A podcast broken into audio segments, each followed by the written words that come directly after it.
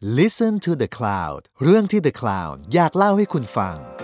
สวัสดีครับ นี่คือรายการ The Change Maker ของ The Cloud Podcast รายการที่จะเล่าถึง Social Innovation หรือนวัตกรรมทางสังคม ซึ่งเป็นความคิดสร้างสารรค์ที่แก้ปัญหาสังคมในประเด็นต่างๆ จากทั่วโลกดำเนินรายการโดยผมทรงกรดบางยี่ขันจาก The Cloud และพี่แดงสินีจากทรานนท์ประธานมูลนิธิอโชกาประเทศไทย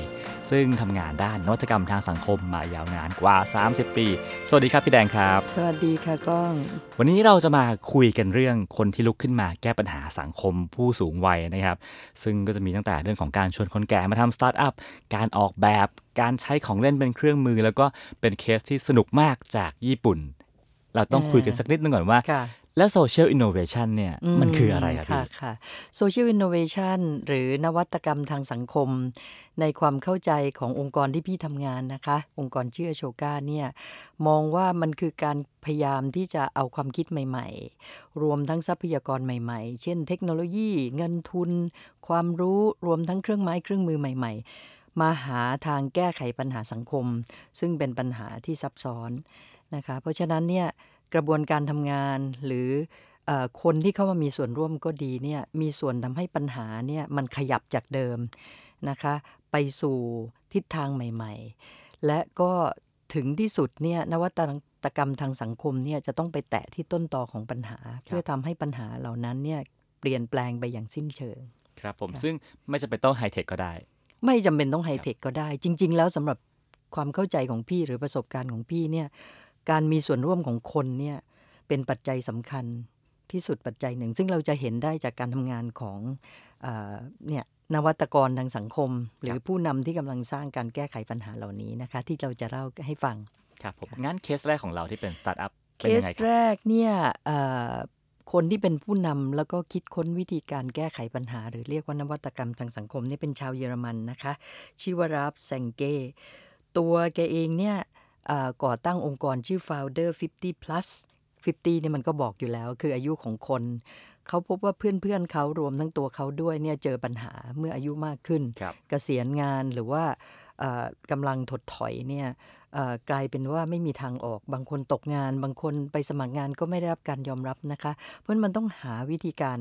เอ่ออะไรสักอย่างหนึ่งที่ทำให้คนพวกนี้ซึ่งจริงๆยังมีพลัง หลายคนก็มีประสบการณ์ แล้วก็มีกับมีมีใจที่เข้มแข็งอะค่ะ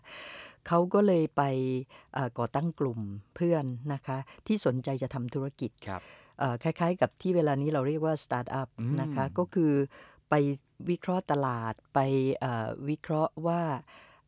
คนกลุ่มที่เขาทำงานด้วยเนี่ยมีทักษะอะไร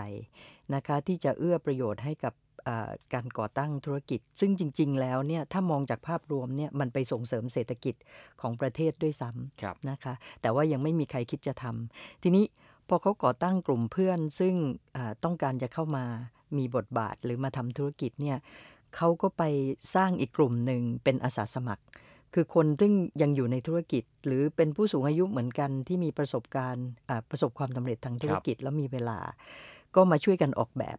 นะคะ ลักษณะมันก็คือเพื่อนช่วยเพื่อนครับนะคะ จากเพื่อนช่วยเพื่อนเนี่ยก็ไประดมอ่าอ่าการสนับสนุน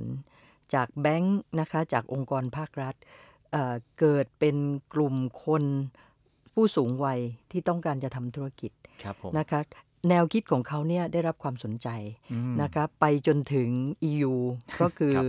อ่า European อ่าอ่า Community นะคะสหภาพยุโรปก็เอาไปผลักดันเป็นโครงการทดลอง ให้ทุนลองทำเกิดเป็นธุรกิจใหม่ ๆ ที่อาศัยกำลังของคนพวกนี้ โดยที่ต้นทุนแรกเริ่มเนี่ยมาจากคนอืมซึ่งมีใจที่อยากทครับำนะคะ แล้วสิ่งที่ตามมาก็คือทำให้คนที่มีเป็นผู้สูงวัยเหล่านี้เนี่ยเริ่มเห็นศักยภาพของตัวเอง แทนที่จะรู้สึกว่าเฮ้ยเกษียณแล้วอยู่บ้านนอนเลี้ยงลูกเลี้ยงหลาน บางทีก็ใช้ชีวิตไปวันๆนะคะครับอันนี้ก็เป็นอันที่หนึ่งที่แล้วที่ start- คิดว่าดี แล้วสตาร์ทอัพที่ดำเนินการโดยผู้สูงวัยอายุ 50 กว่าๆกับอืมที่เราคุ้นเคยคืออายุ 20 กว่าๆเนี่ยมันต่างกันยังไงครับพี่ เอ่อ จริง ๆ แล้วเนี่ย ส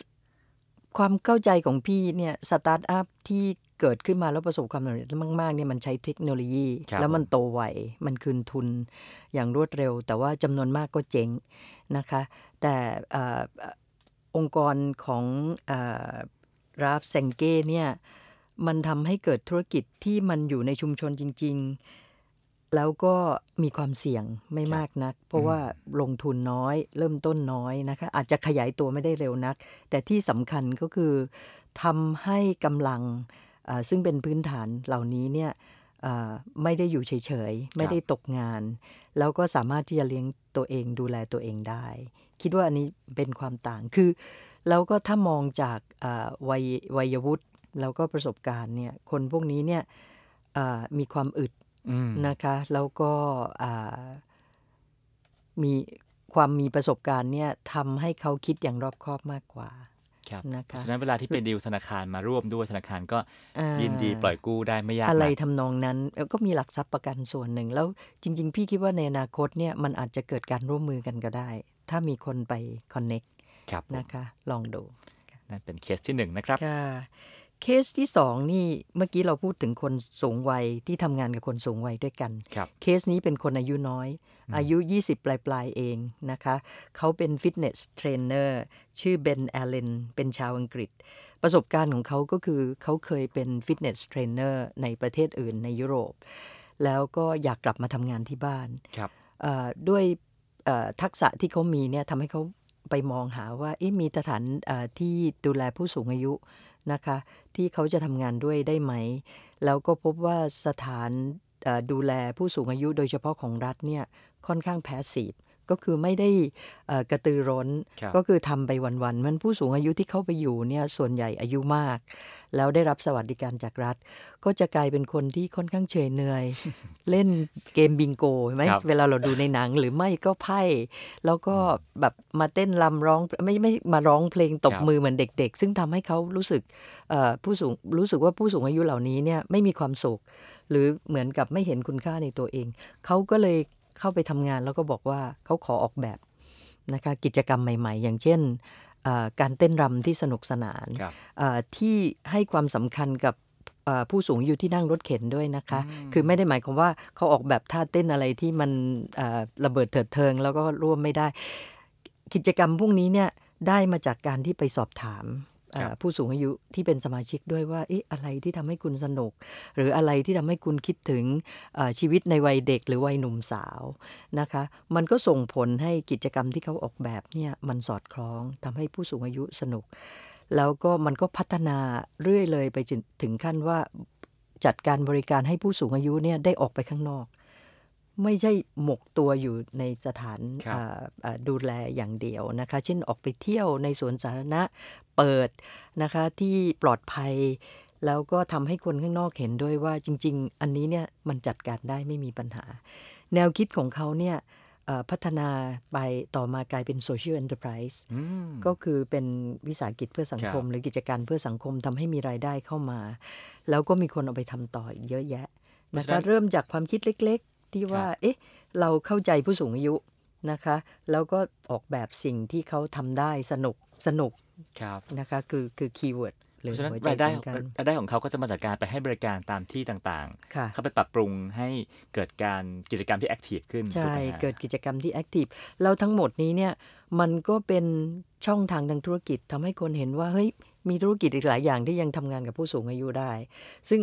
ทางสถานบริการอาจจะไม่จำเป็นต้องทำเองก็ได้ อย่างเช่น พาผู้สูงอายุไปเที่ยวอย่างเงี้ยอืมใช่ไหมคะ จัดเป็นเอหนึ่งโปรแกรมทัวร์พาผู้สูงอายุไปทานอาหารครับในร้านที่อร่อย พาผู้สูงอายุไปร่วมอะดูหนังย้อนยุคอะไรเงี้ยอย่างวันก่อนพี่ไปดูเรื่อง Wizard The Wizard of Oz ผู้สูงอายุเต็มโรงเลย สนุกสนานมากแล้วมันทำให้เรานึกถึงวัยเด็ก แล้วก็สิ่งที่ดีๆ อะไรทำนองนี้นะคะ นี่ก็เป็นอีกกิจกรรมที่สำคัญคนทำเนี่ยไม่ใช่ผู้สูงอายุนะ เป็นคนรุ่นใหม่อืมนะคะ ที่เขาเองสนุกแล้วก็มีรายได้ด้วยครับผมทีนี้ ควรจะไปคนที่สามครับแล้วไหมผมคะอะคราวนี้เป็นคนไทยบ้าง คนไทยก็เก่งๆ หลายคนนะคะเอ่อคุณวีรพงศ์กังวันนวกุลเอ่อเริ่มทำงานกับกลุ่มคนเฒ่าคนแก่ที่บ้านป่าแดดอำเภอแม่สวยจังหวัดเชียงรายนี่เองนะคะ เริ่มต้นจากเอ่อคุณเบิ้มเนี่ยเขาเคยทำงานกับชุมชนอยู่แล้ว ชื่อเล่นนะคะ คุณเบิ้มเสร็จแล้วเอ่อเขาเข้าไปในหมู่บ้านเนี่ยเข้าใจว่าเขาไปจีบสาวครับ นะคะพร้อมกับทำงานไปด้วย แล้วเกิดไปสังเกตเห็นว่าแม่อุ้ยเอ่อซึ่งเป็นเอ่อผู้เฒ่าที่อยู่ในไอ้ชุมชนเนี่ยเอ่อป่วยไม่ค่อยสบาย เดี๋ยวเป็นโน่นเป็นนี่ ก็พอเข้าไปคุยกันก็ถามแม่อุ้ยว่าอุ้ยชอบอะไร ปรากฏว่าแม่อุ้ยชอบปลูกต้นไม้ครับก็ทดลองให้แม่อุ้ยปลูกเห็ดอืมแล้วก็รดน้ำดูการเติบโต ปรากฏว่าลืมเรื่องความเจ็บป่วยไปได้ คุณเบิ้มเขาก็เลยได้ไอเดียว่า เอ๊ะ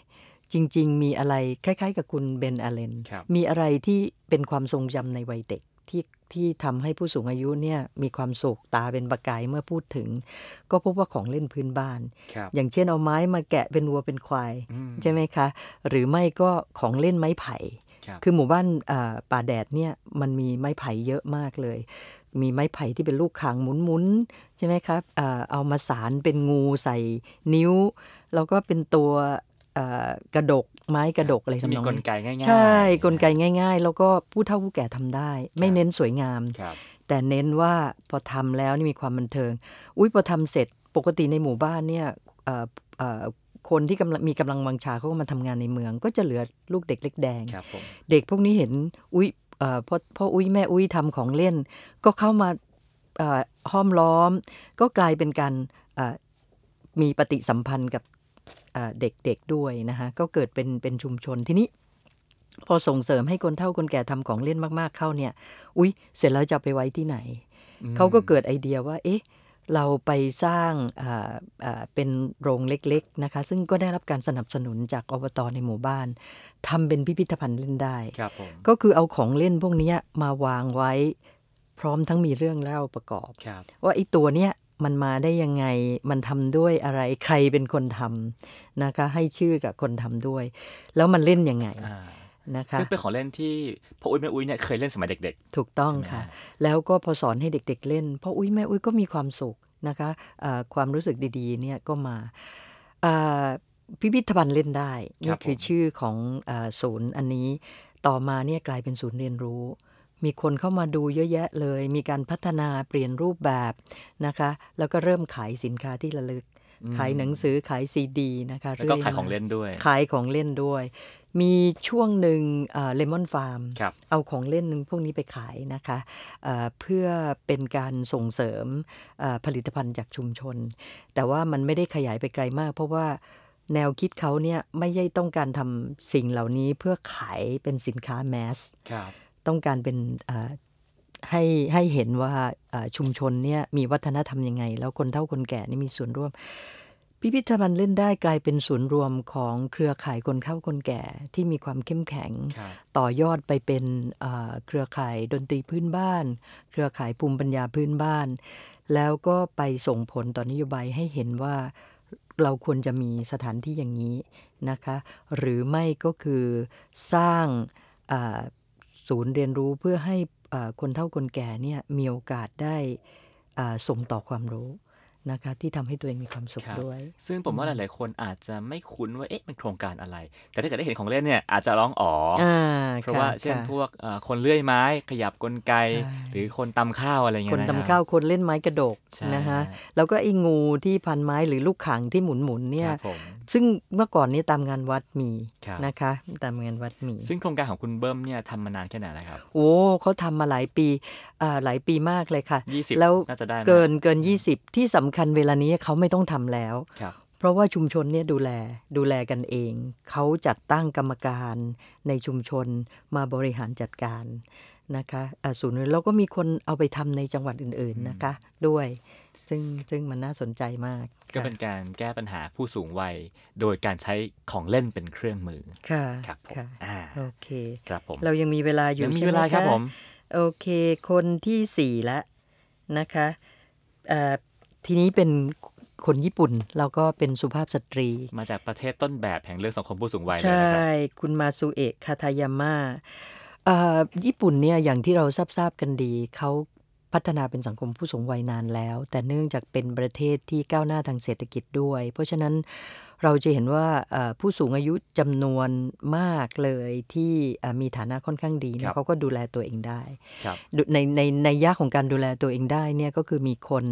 เอ่อครอบครัวเนี่ยสนับสนุนแต่แน่นอนอาแล้วก็รัฐเองเนี่ย ก็มีสถานดูแลผู้สูงอายุ แต่ว่าอย่างอย่างที่ทราบกันน่ะเราคิดถึงคนที่ยากจนกว่านั้นอืมนะคะ หรือแม้แต่คนร่ำรวยเนี่ยปัจจัยสำคัญอันหนึ่งเนี่ยก็คือ caretaker ก็ก็คือคนคนที่มาดูแลครับผู้สูงอายุในบ้านเราอาจจะเคยอ่านนิยาย หรือได้ยินว่าเอ่อผู้หญิงญี่ปุ่นที่เอ่อแต่งงานแล้วเนี่ยเอ่อต้องลาออกจากงาน ใช่ไหมครัคะบผมมาดูแลครอบครัว ครอบครัวในที่ว่านี้เนี่ยก็คือไม่ลูกเด็กเล็กแดง ก็คือผู้สูงอายุในบ้าน ซึ่งซึ่งเป็นปัญหาใหญ่มาก เพราะว่าเมื่อญี่ปุ่นก้าวหน้าทางเทคโนโลยีและเศรษฐกิจผู้หญิงก็อยากทำงานและอยากอยากมีอิสระ ครับ นะคะมีบทบาทในสังคม เพราะฉะนั้นปัญหาเรื่องผู้ดูแลเนี่ยก็เป็นเรื่องใหญ่นะคะ รัฐเองเนี่ยก็จัดการเรื่องนี้ได้ไม่ดี นี่นี่คือคุณอ่ามาซูเอะเนี่ยทำเรื่องนี้มานานนะคะเป็นต้นแบบเลย ในสมัยนั้นเนี่ยอ่า การดูแลผู้สูงอายุเนี่ยก็ไม่ไม่ไม่เป็นที่อ่าทำให้ผู้สูงอายุจริงๆเนี่ยมีความสุขมากนัก ขณะเดียวกันเนี่ยอ่าโมเดลของเอกชนครับก็คือมีผู้ดูแลในบ้านนี่ก็แพงมากอืมต้องคนมีเงินจริง ๆ เท่านั้นครับถึงจะสามารถจ้างผู้ดูแลที่รับการอบรมได้ ซึ่งซึ่งผมเดาว่าที่แพงมากเป็นเพราะว่ามีคนทำอาชีพนี้น้อยหรือเปล่าฮะน้อยมากอ่าหนึ่งเพราะว่ามันไม่ได้รับการยอมรับในสมัยแรก ๆ นะ มันเหมือนแล้ว สังคมญี่ปุ่นเนี่ยมันก็จะมีวัฒนธรรมอืมนะคะของลำดับชั้นหรือว่าความที่จะต้องอะไรนะคะเคารพผู้ใหญ่อะไรเนี่ยสังคมเอเชียเนี่ยอาลองลองนึกภาพบ้านเราในเวลานี้นะคะ ผู้ดูแลอ่าผู้สูงอายุเนี่ยอ่าจำนวนไม่น้อยถึงวันหนึ่งเนี่ยถ้าไม่ใช่พวกที่ได้รับการอบรม แล้วก็มีทักษะดีๆ ค่าตัวแพงแล้วเนี่ยก็ต้องเป็นแรงงานข้ามชาติอืมถูกไหมคะ ซึ่งสื่อสารก็ยากอะไรอ่า แล้วก็อาจจะไม่เข้าใจวัฒนธรรม แล้วทำให้พวกเขาเองเนี่ยถูกกดด้วย เพราะในญี่ปุ่นก็เป็นอ่าคล้ายๆอย่างนั้นในช่วงที่คุณมาสุเอะเริ่มต้น เขามองเห็นโอกาสว่ามันมีแรงงานพิเศษ อย่างเช่น ผู้หญิงเอเชียที่แต่งงานกับคนญี่ปุ่นครับนะคะ หรือคนฟิลิปปินส์ซึ่งสมัยนั้นหรือจนถึงเดี๋ยวนี้ฟิลิปปินส์ยังส่งออกแรงงานผู้หญิง เพราะเขาซื่อสัตย์ขยันขันแข็งทำงานเก่งที่สำคัญสื่อสารภาษาอังกฤษได้นะคะเอ่อคุณมาสุเอะก็มองเห็นว่าอันเนี้ยเป็นโอกาสบนความท้าทาย มันมีตลาดที่ต้องการผู้ดูแล เพราะฉะนั้นทำยังไงเราถึงจะใช้แรงงานเหล่านี้ แนวคิดแรกเลยก็คือทำยังไงให้เกิดการยอมรับอืมนะคะว่าเราใช้คนต่างชาติได้ แต่คนต่างชาติที่ผ่านการอบรมอ่าด้วยการให้เกียรตินะคะว่าคนเหล่านี้เนี่ยอ่าเรียนรู้ได้ เขาก็สอนทักษะให้เข้าใจวัฒนธรรมญี่ปุ่น สอนภาษาญี่ปุ่นแบบสื่อสารกับผู้สูงอายุได้โดยตรง เพราะฉะนั้นแทนที่ผู้สูงอายุจะรู้สึกว่าเอ่อคนเหล่านี้หรือ caretaker เหล่านี้เป็นคนใช้อะพูดอืมง่ายๆนะครับก็กลับ treat ว่าเป็น companion ก็คือเป็นเพื่อนครับนะคะสามารถจะพูดคุยปรับทุกข์ปรับสุขได้ คนดูแลก็รู้สึกมีความภาคภูมิใจ ว่าตัวเองมีส่วนทำให้ผู้สูงอายุในบ้านนี่มีความสุข แล้วก็เขาก็พัฒนาต่อไปถึงขั้นว่า ดูแลคนพวกนี้เนี่ยเหมือนคนในครอบครัวเลย ก็คืออย่างเช่นจะต้องไปขอ work permit ครับเขาก็ไปช่วยทำให้อืมมีการแปลเป็นภาษาที่อ่าคนพวกนี้เนี่ยสามารถจะสื่อสารได้ เพราะฉะนั้นแนวคิดของอาที่สำคัญเนี่ยสิ่งที่เขาสร้างตลาดแล้วจูงใจลูกค้าก็คือช่วงแรกเนี่ยเขาคิดราคาไม่แพงครับนะคะเมื่อเทียบกับผู้ดูแลที่ผ่านการอบรมจากสถาบันที่ดี ๆ ทั่วไปเนี่ย เราก็เริ่มจากอ่าการสร้างอ่าศูนย์ดูแลผู้สูงอายุที่รายได้น้อยด้วยอ่าชาร์จคนที่มีรายได้เยอะอืมแล้วก็มาปันคนที่มีรายได้น้อยก็จ่ายน้อยนะครัคะบด้วยโมเดลที่ออกมันทำให้แนวคิดของเขาเนี่ยได้รับการขยายผล จนกระทั่งรัฐเองเนี่ยก็มองเห็นว่า โอ้โอเค จริง ๆ มันทำได้อืมถ้าอยากจะทำอะไรอย่างนี้นะคะ เพราะอันนี้ก็คือเป็นตัวอย่าง นะคะ ที่พี่เชื่อว่าในเวลานี้เนี่ยเรื่องการดูแลผู้สูงอายุในบ้านเราเนี่ยก็กำลังเป็นเรื่องใหญ่มากนะคะเพราะว่าเอ่อสำนักงานพัฒนาเศรษฐกิจและสังคมแห่งชาติเพิ่งประกาศออกมา เรื่องสังคมไทยจะกลายเป็นสังคมผู้สูงอายุเต็มขั้นในอีกไม่กี่สิบปีนี้เองนะคะเพราะฉะนั้นเราต้องเริ่มเตรียมตัว นะคะะที่จะรับมือกับเรื่องนี้แล้วครับนะผมคะก็แปลว่าอย่างอย่างเคสของญี่ปุ่นเนี่ยทางไทยก็สามารถเอามาใช้ได้ จริงๆกับแล้วแรงงานได้ต่างชาติใช่ในบ้านเรา เราจะเห็นได้ว่าคนไทยที่อยากจะมาทำงานอ่าดูแลนะไม่ว่าจะดูแลเด็กดูแลผู้สูงอายุครับวันนี้หายากมากแล้วถ้ามีก็แพงมากครับนะคะเพราะว่ามันกลายเป็นวิชาชีพที่ ต้องการทักษะแล้วก็ความไว้เนื้อเชื่อใจนะคะ เพราะฉะนั้นเนี่ยแทนที่จะปล่อยให้มันเกิดขึ้นเองก็คือ ไม่รู้จะทำไงแล้วต้องไปหาแรงงานข้ามชาติเข้ามา แล้วก็เกิดปัญหามากมายเนี่ยมันน่าจะเริ่มจาก มีการเตรียมการครับผมนะคะค่ะอย่าง 4 เคสที่ผ่านมาเนี่ยนะฮะสคนถึงแม้ว่าจะมาจาก 4 ประเทศ แต่ว่าจุดร่วมกันอย่างหนึ่งก็คือว่าทั้งหมดเนี้ยเป็นอ s ช o กาเฟลโลนะครัใช่ค่ะซึ่งอ s ช o กาเฟลโลเนี่ยคืออะไรครับพี่แดงค่ะ Ashoka เป็นองค์กรอ่านานาชาตินะคะสำนักงานใหญ่ตั้งอยู่ที่กรุงวอชิงตันดีซีเราทำงานใน 92 ประเทศ แนวคิดของเราเนี่ยก็คือว่าปัญหาสังคมต้องมีการแก้ไขครับนะคะ เมื่อจะแก้ไขเนี่ย มันจะต้องมีเอ่อคนที่คิดมีความคิดที่เริ่มสร้างสรรค์นะคะ ที่เห็นว่าในปัญหานี่มันมีโอกาสอืมแล้วคนพวกนี้เนี่ยรู้จักเหมือนคือจริง ๆ คนที่เราส่งเสริมเนี่ยเราเราเราเรียกเขาว่าผู้ประกอบการทางสังคมครับนะคะ ก็คือคนที่มีความคิดเหมือนเหมือนเหมือนผู้ประกอบการ พวกที่เอ่อสร้างธุรกิจใหม่ๆไม่ว่าจะเป็นสตาร์ทอัพหรือเป็นธุรกิจเอ่อทั่วไปเนี่ยมองเห็นโอกาส ที่จะนำความคิดใหม่ๆเนี่ยเข้ามาสู่สังคมทำให้สังคมเนี่ยมันก้าวไปข้างหน้า คนพวกนี้ก็คือคนที่เห็นว่าในสังคมมีปัญหา หลายคนเนี่ยประสบปัญหากับตัวเองได้วยซ้ำใช่ไหมคะแต่ว่าอ่าเชื่อว่ามันมีทางออกครับเราก็ก็ไปมองดูว่าตรงไหนที่สามารถที่จะไป นำมาใช้อย่างเช่นทรัพยากรไม่ว่าจะเป็นความรู้อย่างกรณีเบิ้มเนี่ยก็คือเกิดเกิดจากการสังเกตอืมใช่ไหมคะแล้วก็เห็นว่าเอ่อเอ่อผู้สูงอายุเนี่ยมีศักยภาพอยู่ระดับหนึ่งถ้าเราเปิดโอกาสให้นะคะเอ่อพวกเขาก็คิดค้นวิธีการ แล้วก็ที่สำคัญเนี่ยเอ่อเขาไปสร้างการมีส่วนร่วมนะคะให้คนที่อยู่ในชุมชน ให้คนที่เอ่อได้รับผลกระทบโดยตรงเนี่ย มองเห็นว่าเรื่องพวกนี้มันจัดการได้ แล้วก็ร่วมมือกันจัดการครับซึ่งอ s ช o กาก็จะเฟ้นหาคนเหล่านี้ในแต่ละประเทศ แล้วก็เข้าไปถูกต้องค่ะ support สร้างเครือข่ายขึ้นมาค่ะเรามองว่ารัฐเนี่ยเอ่อมีหน้าที่ในการแก้ไขปัญหา แต่ว่าประชาชนก็ต้องมีส่วนร่วม แล้วผู้นำเหล่านี้เนี่ยก็เป็นเอ่อคนที่จะมีส่วนช่วยทำให้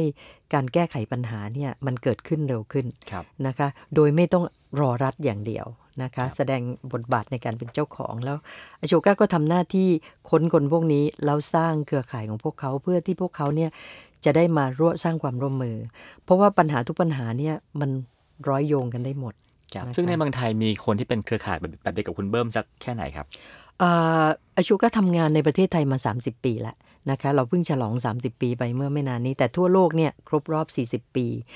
นะคะเรามีคนที่เราเรียกว่าเป็น Ashoka Fellow หรือผู้นำที่แก้ไขปัญหาสังคมด้วยนวัตกรรมสังคมเนี่ยร้อยกว่าคน ในในไทยในไทยครับเฉพาะผมในไทยนะคะเอ่อประเทศใหญ่ ๆ ก็มีอินเดียครับซึ่งเป็นประเทศแรกนั่นเป็นที่มาของชื่อ Ashoka อโศกนั่นเองอ่าอโศกนั่นเองนะคะ แล้วก็มีบราซิลอ่าแล้วก็ประเทศในยุโรปนะคะครับจำนวนมากในเอเชียใต้ ซึ่งเบ็ดเสร็จทุกทั้งหมดประทศแล้วมีทั้งหมดประมาณสักประมาณเอ่อเกือบ 4,000 คนครับทั่วโลกนะคะ แล้วก็จะเพิ่มขึ้นเรื่อยครับๆนะคะ ทีนี้อีกนิดนึงนะครัคะบยังมีเวลาใช่ไหม เราไม่ได้อ่าทำงานเฉพาะกับคนเหล่านี้นะพอมาถึงวันนี้ 40 ปีเนี่ยเรามองว่าปัญหาในโลกเนี่ยมันเกิดขึ้นเร็วมาก แล้วก็รุนแรงขึ้นทุกวัน ไม่ว่าจะเป็นเรื่องสิ่งแวดล้อมเรื่องโน่นนี่นั่น ผู้สูงอายุนะคะเราจะต้องเอาความคิดของคนพวกนี้เนี่ย มาสร้างแรงบันดาลใจครับสิ่งที่เขาทำเนี่ยแล้วขยายผลไปยังคนรุ่นใหม่นะคะ Ashoka ก็เลยสร้าง network ของคนที่เราเรียกว่า change maker อืมนะคะซึ่งอันเนี้ยเป็นใครก็ได้ โดยเฉพาะคนรุ่นใหม่ ที่มองว่าไอ้เรื่องใกล้ตัวเราเนี่ยจริง ๆ เรามีส่วนร่วมในการจัดการ มันก็ทำให้สังคมมีความสุขขึ้นมันเวลานี้ Ashoka หันมาทำงานกับคนรุ่นใหม่ด้วย โดยเฉพาะพ่อแม่ครับเพื่อจะสร้าง change maker ตั้งแต่อยู่ในท้องอืมก็คือให้พ่อแม่เห็นความสำคัญของการอ่าส่งเสริมให้ลูกเนี่ยกล้าคิดกล้าทำที่สำคัญต้องมีใจ เห็นว่าเราเป็นส่วนหนึ่งของสังคมนะคะครับซึ่งนั่นเป็นก็ชื่อประมาณรายการของเรานั่นเองนะฮะค่ะอย่างที่พี่แดงบอกนะฮะว่าในเครือข่ายของเอ่อ Changemaker ทั้งโลกเนี่ยมีอยู่ ประมาณ 3 4พันคนค่ะทีเดียวนะฮะค่ะส่วนรายการเนี้ยเราก็จะเลือกคัดเลือกมาในแต่ละตอนก็จะเป็นตอนละ 3 4 คนนะฮะสำหรับคนที่แก้ปัญหาต่างๆ กันไปแล้ว ตอนนี้เราพูดถึงคนที่แก้ปัญหาเรื่องสังคมผู้สูงวัยอืมเดี๋ยวตอนหน้าเรามาดูกันนะฮะว่าสุดยอดเทพเหล่านี้จะมาแก้ปัญหาอะไรกันนะครับ วันนี้หมดเวลาแล้วครับ ผมและพี่แดงคงต้องสวัสดีกันก่อนนะครับ สวัสดีครับ สวัสดีค่ะ ติดตามเรื่องราวดีๆ และรายการอื่น ๆ จาก The Cloud ได้ที่ readthecloud.co หรือแอปพลิเคชันสำหรับฟังพอดแคสต์